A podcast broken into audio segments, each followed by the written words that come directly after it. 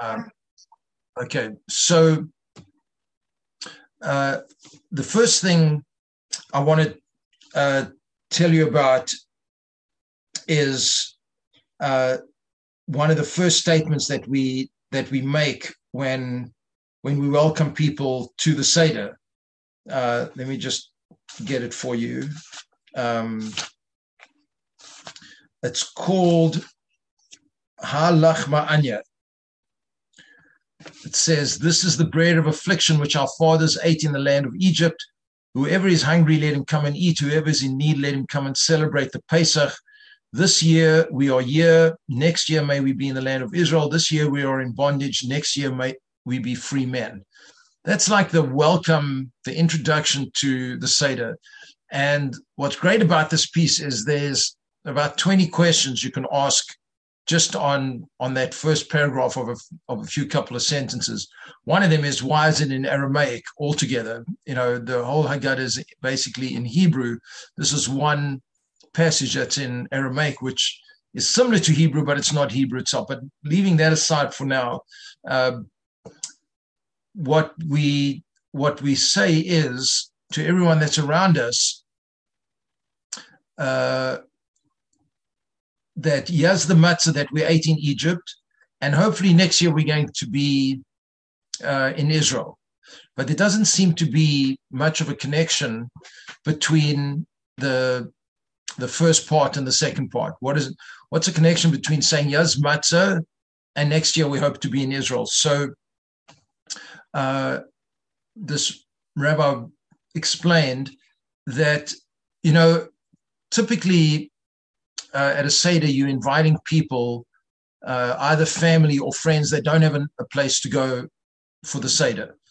And sometimes they might not feel like they are so special that, you know, you're supposed to feel like royalty on Pesach. You're first, supposed to feel like you're princes or you're princesses, you're kings and you're queens.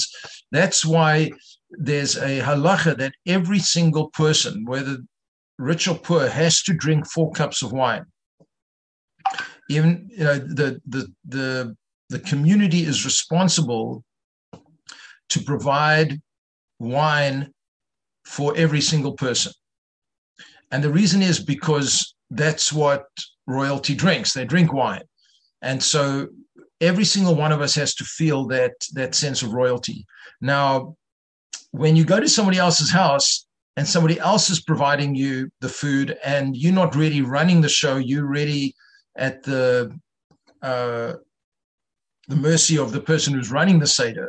And that means it might be too slow for you, it might be too fast for you, it might be that the food's not coming on time, or uh, it's coming too early. Whatever it is, you're not in charge. So the, this rabbi said that uh, he begins the Seder by saying, we all in the same boat together. It might look like I'm the one that's running the Seder, but all of us are not in Israel. All of us are sitting wherever we are, whether it's uh, you know, Northern California or Illinois or, you know, Florida or, you know, wherever it is. We are all exiled and we are all outside of Israel. And so you shouldn't feel like you're any different than I am. You shouldn't feel that I'm any more special just because I'm running the Seder. You should feel like we're all in the same boat. Now, I would say that, you know, even in Israel, when we say, you know, this year we we are in bondage, next year maybe be free men. Um, this year we are here, next year we're maybe in the land of Israel. Even though, obviously, there are more Jews now living, I think, in Israel than outside of Israel. And this line might sound uh, strange because they live in Israel. But the second part of the sentence, this year we are in bondage, next year may we be free men. Even in Israel, we have to understand we're still in bondage. We don't have a temple.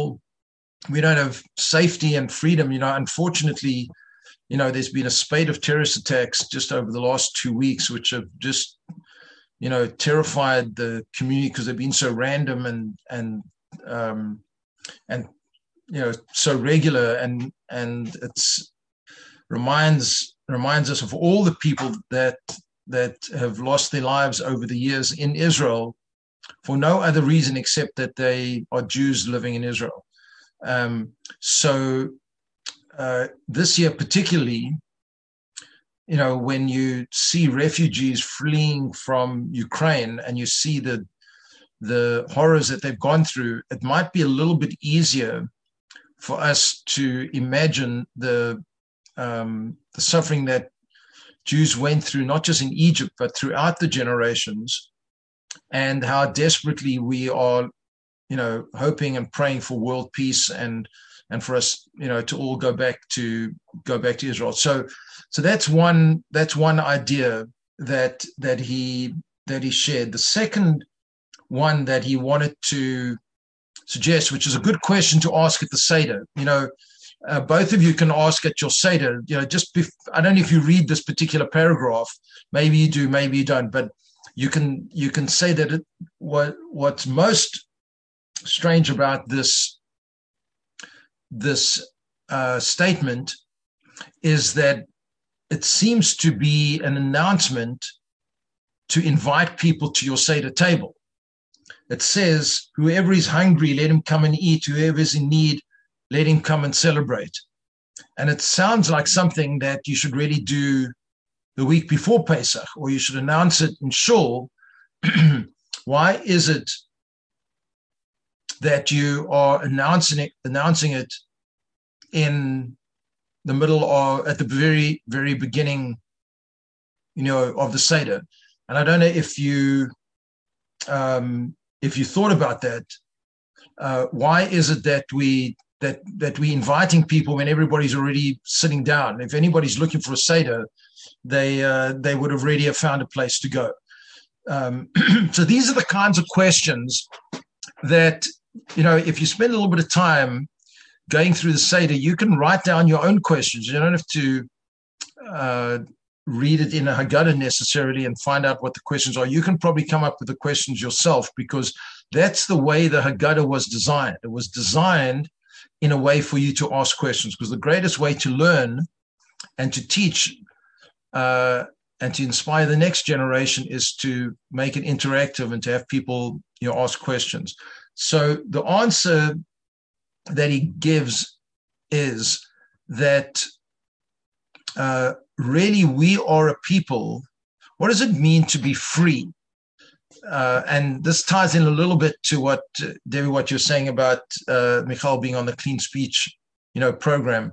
The the Kabbalists say that our result says that when we were in Egypt, it wasn't just that we were enslaved, but our speech was enslaved. And when we were freed from Egypt, it wasn't just that we were freed physically, but we were freed. Our speech, our faculty of speech was freed.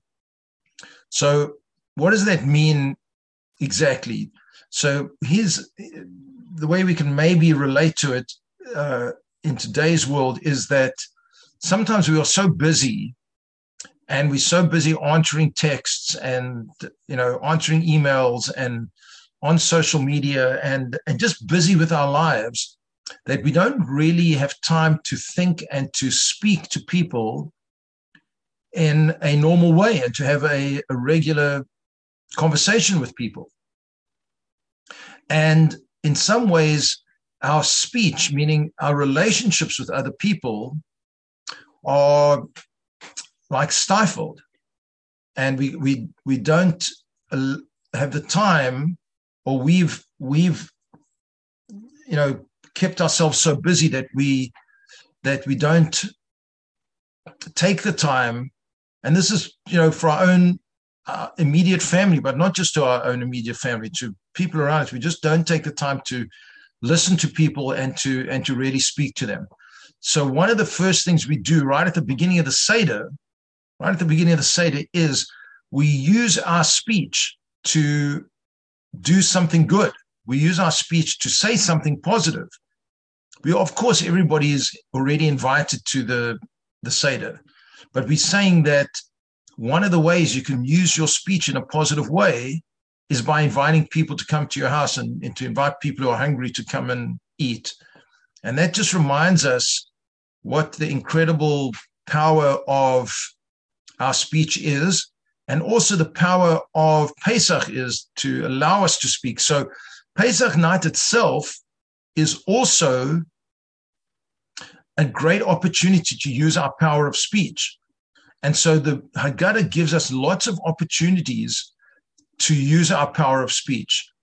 And, you know, we all know that when you get a lot of people around a room and you're eating food and you've got family and friends around and you're drinking wine, that that is, you know, the Yetzer Hara's opportunity to get us to speak negatively and not positively.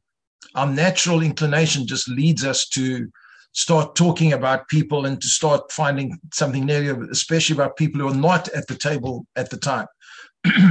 So when we when we use instead the opportunity of Pesach to say good things, and by starting to, you know, appreciate what it what it is to have freedom and what we went through and the gratitude that we feel, then maybe you'll feel more gratitude to the people that are around you at the table, or gratitude to the people who are not around you at the table.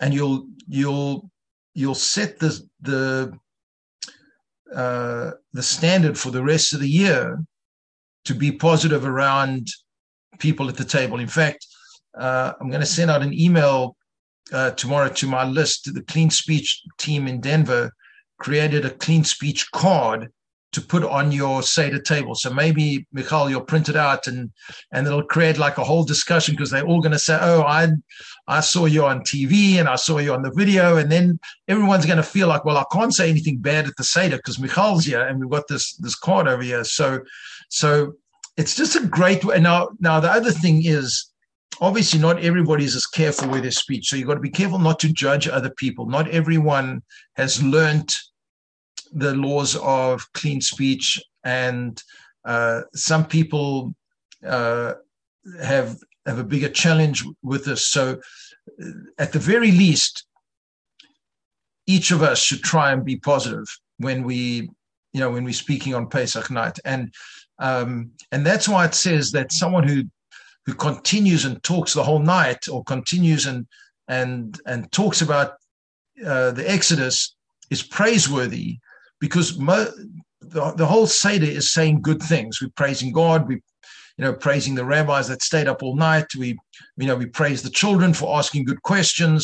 We give, you know, uh, or when they get, you know, give good answers. We we can thank our, you know, the people who made the food and and worked so hard to clean the house. And there's so many ways that we can be positive on Pesach night. And when you start off on a good note, then uh, that's always going to give you a better chance of continuing that way. Uh, in fact, there's another deep idea, something to also, you know, think about, uh, is that there is a uh, an idea. We talk about Rosh Hashanah as being the beginning of the world. That was when the world was created. Uh, but the Talmud actually says that the world was not created on Rosh Hashanah. What it was, now again, this isn't a deep mystical idea. It was it, it was created in God's mind on Rosh Hashanah. But when did he actually create it? He actually created it on Nissan. He created it on Pesach night. So uh, that's one of the reasons why Pesach is so filled with things that we do, because that's that that's the world of action. Rosh Hashanah is the day we pray a lot, and we, you know, we do listen to the, the shofar, but we really are are using our minds a lot more. Uh, Pesach, we, of course, like I said, I did, you know, we spend a lot of time talking, and there's a lot to discuss.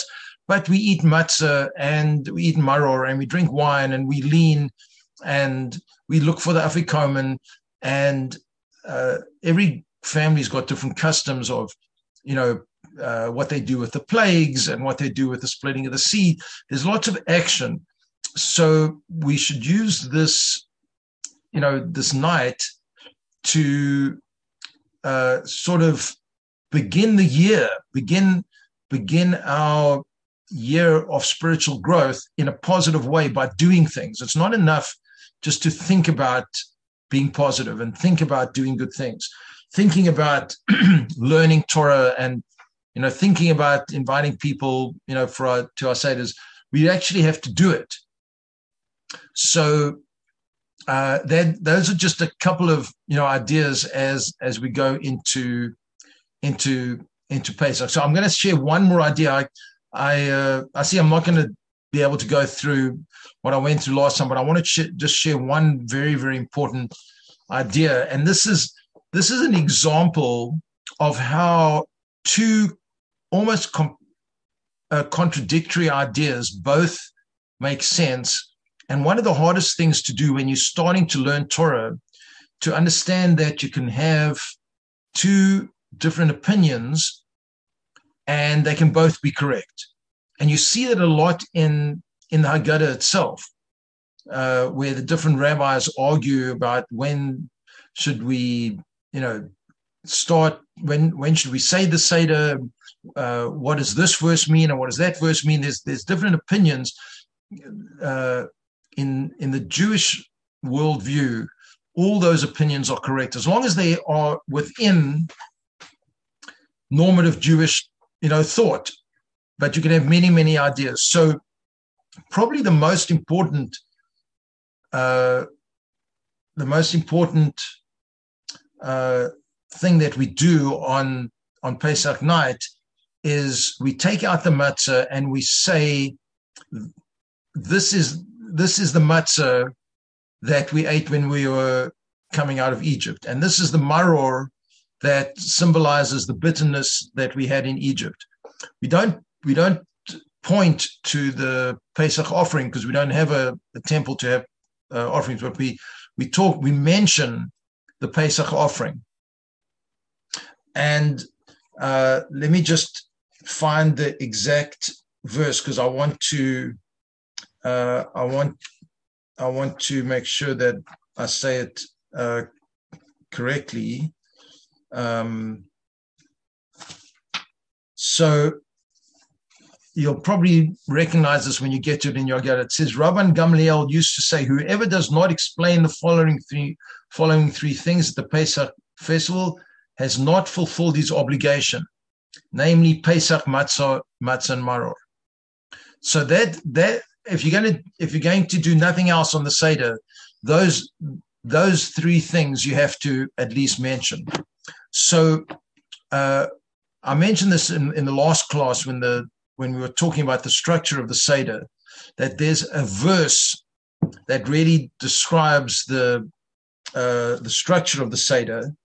And uh, I'll read it out to you again, uh, because you weren't here last week, uh, uh, Michal. The verse goes like this. Uh, it says, uh, this is... chapter thirteen, verse eight of Exodus. And you shall relate to your child on that day, saying, it is because of this that Hashem acted for me when I came forth out of Egypt. So it's because of this verse that Rabban Gamliel has his statement in the Haggadah. Because I'm just going to read the verse, just that one particular phrase. He says, it is because of this that Hashem acted for me. But it doesn't say what this is. So Rabban Gamliel understands that this is the Pesach, matzah, and maror. And it's because of the Pesach, matzah, and maror that Hashem took me out of Egypt, which means that the whole purpose that we came out of Egypt was not just to be free to do whatever we wanted to. The whole purpose of coming out of Egypt was to do the mitzvahs, to, to eat matzah, to eat maror, to to eat the, the Pesach offering. And so one of the ideas of Pesach is that uh, wherever we are in our lives, we are slaves to something. We are either slaves to our Yetzer Hara, or we can become slaves to what I would call the Yetzer Tov, to our good inclination. We can become sort of addicted to, just like I think the two of you, I was telling Michal how proud I am of her and how much, how far she's come this last year, and and a lot of my students, you know, how far they've gone. And Debbie, you certainly are someone who, you know, you know yourself how far you've come over the last, you know, couple of years. Um, but you've sort of become addicted to learning Torah. I'm sure that if a week goes by and you don't learn some Torah, you feel like there's something missing in your life. Like, like you can't really explain it, and you can't really explain, like, why is it that three years ago, the, this was not something that I was in the habit of doing, but now I'm like drawn to learning something. It doesn't have to be, you know, an hour every day. It doesn't have to be, you know, even, you know, an hour a, a week, but you, you, you feel like you have, you've become a slave to your, you know, to the good things that you're supposed to do, you know. So that's one way of looking at this verse, that it's because of all the things that God wants us to do in order to become better people and to and to reach our potential, that that's why he took us out of Egypt, and that's why we were, you know, we were freed. But there's another way of looking at it in the completely opposite way, uh, which is fascinating. And that is that instead of saying that um, the reason why uh, we do the mitzvahs is because God took us out of Egypt, and and and it's a remembrance of of what we of what happened in Egypt. But the whole reason why we went into Egypt in the first place, and the whole reason why our history developed the way it did, is because our whole purpose in life is to do mitzvahs. And so that changes the way that we look at history altogether. So just again, just explain the two ways. I just said I'll make it clear because maybe I didn't explain it clear enough. Two ways of looking at this. One is that the reason why we do the Pesach Seder every year is to remember all the good things that God did by taking us out of Egypt. It's sort of like reminding us of all the good that he did for us. But the other way of looking at it is that the reason why we went to Egypt in the first place is so that history would allow us to come out and then be allowed to do all the mitzvahs.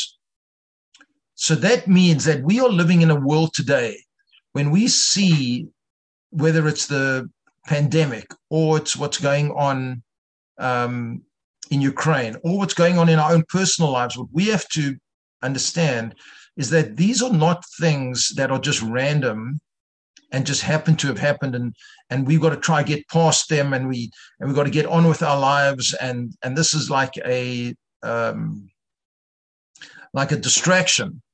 What we have to look at it is that all of these things that are happening in our lives are to teach us lessons on how to become better people and how to appreciate all the things that we do have, whether it's our health or whether it's our own physical safety, that the the events in our own personal history uh, are, otherwise we wouldn't be living through these times.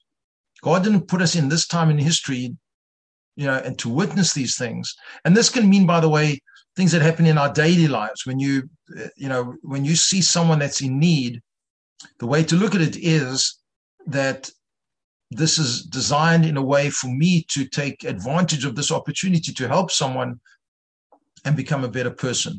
And this way, it just makes Pesach a much more relevant holiday for our, you know, for our lives right now, instead of looking at it as something that's just ancient history.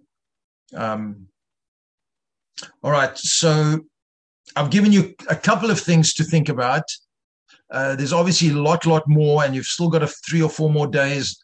You know, I'm sure uh, you're both very busy, but see if you can find some time to go through the Haggadah, find some more questions. And and the last thing I will say, and I mentioned this to Michal earlier today, and I think, Debbie, I mentioned this too, that just before the Manish Tanah, when it says, yeah, the son asks, or yeah, the child asks, that's an opportunity. We've started this tradition in our family at our Seder to stop and pause and let everybody take a minute or two to ask our Father in, you know, in heaven for anything that we need. And this year, you know, we thought last year that that the pandemic was over. We thought that we never ex- imagined there would be a war, but there's so much to ask, and the and the and it's not just about your own personal safety and your own family's safety and health. It's it's really, you know, a lot more, a lot more personal. I mean, a lot more broad than our own, our own personal situation. All right. So uh, I wanted to hear from two of my favorite students, what, what you thought about that. And if you have any, any questions or comments. I mean, I think it was, I like the way how clearly you separated the two examples of how to go about it. And just the past two podcasts that I listened to, it's, it gave a little bit of both examples for both. Yes. I think that was something really interesting. And also going off of then this whole time you were talking, I was thinking like, what I'll tell my family and my family friends at the Seder. And I think what I feel I could in simplistic ways explain would be those two ways and kind yeah. of give give examples of those and connect it to what's happening in Ukraine. I think that would really capture everyone's attention at the table and lead to a good discussion. Yeah, excellent.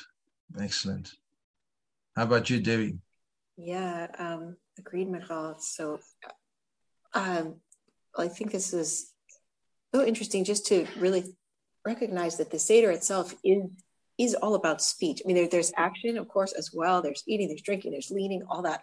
But, you know, ultimately a story is is words, and, and by transmitting those words to the people at the table and, and having positive speech at the table, um, there's, it's just such a rich opportunity. Um, and I was also uh, reflecting this week, since the Torah portions have been so much about, um, you know, Lashon Hora. And yes, yes. That, uh, you know, when you think of like what Hitler did, you know, at first it just started with words.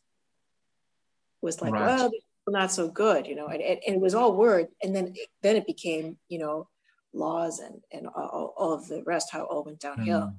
Mm. Um, and then also I'm seeing how uh, Zelensky is, you know, able to go on T V, in, you know, video and be very convincing to the different parliaments all around the mm. world and, and, and assembling things to save, you know, not just the Jewish people, but the country. And, uh, it's just very powerful, you know, and they ask him trick questions like, well, do you, you know, think Biden is doing enough? You know, it's, he, he's so good. He says, you know, I have nothing but gratitude. I'm very grateful. To yeah, you know, wow. Very careful with his words. And this is, of course, in a totally different language, right? Because, uh, so there's so much opportunity uh, for positive speech. And, um, and it's so fascinating to think of uh, all the ideas. So yeah, so thank you so much yeah. for including me in in Michal's study. yeah.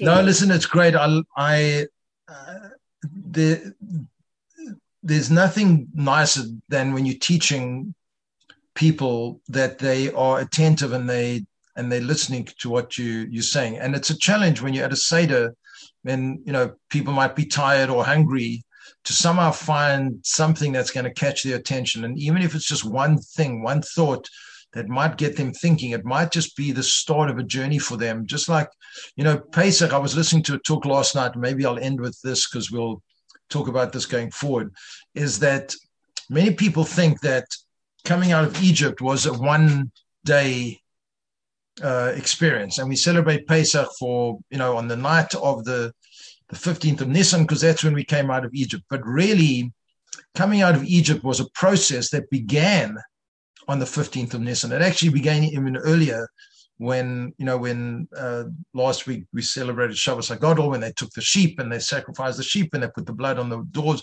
But it's a process. And so uh, the process begins on Pesach and it continues for the next seven weeks to Shavuot, when we get the Torah.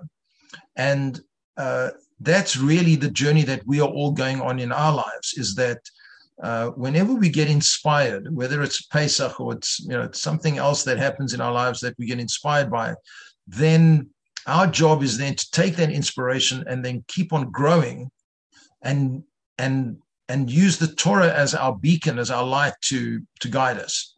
So in the weeks that are coming up, you know, after Pesach, you know, uh, there are lots of opportunities also to find areas in our lives uh, to improve and to increase our our, our learning Torah. And um, and I'm I'm giving you both a, a big blessing that when we come next year to Pesach Seder, you'll be able to give a class like this to your friends and your family, and you'll be able to, you know, tell them all the insights about Pesach that you've learned over over the next twelve months. And that, you don't have to wait until you don't have to wait until a week or two before Pesach. You can they're going to be insights that you're going to find throughout the year, whether it's in the Torah portions dealing with the Exodus or learning about Lashon Hora and, you know, the Yetzer Hara and all these kinds of things. You can take notes and you can and you can keep them, you know, until Pesach comes around, and then you can put them all together and and and make a, you know, an exciting and fun Seder for everyone. So I wish you all a very, very exciting and meaningful Pesach. And uh, like I started off with, next year we should all be in Jerusalem. And we should all be safe, and we should be healthy, and we should, you know, see, you know, everyone uh, in Jerusalem eating the, what's called the Korban Pesach, the Pesach offering, uh, in good health. So thanks again for your time, and uh, and we'll see you, we'll see you after Pesach. Looking forward to hearing about your, your Seders. Thank you, Rabbi. And thank you to the both of you. Yeah. All right. It was great. All right. Take care. Bye-bye. Thank you.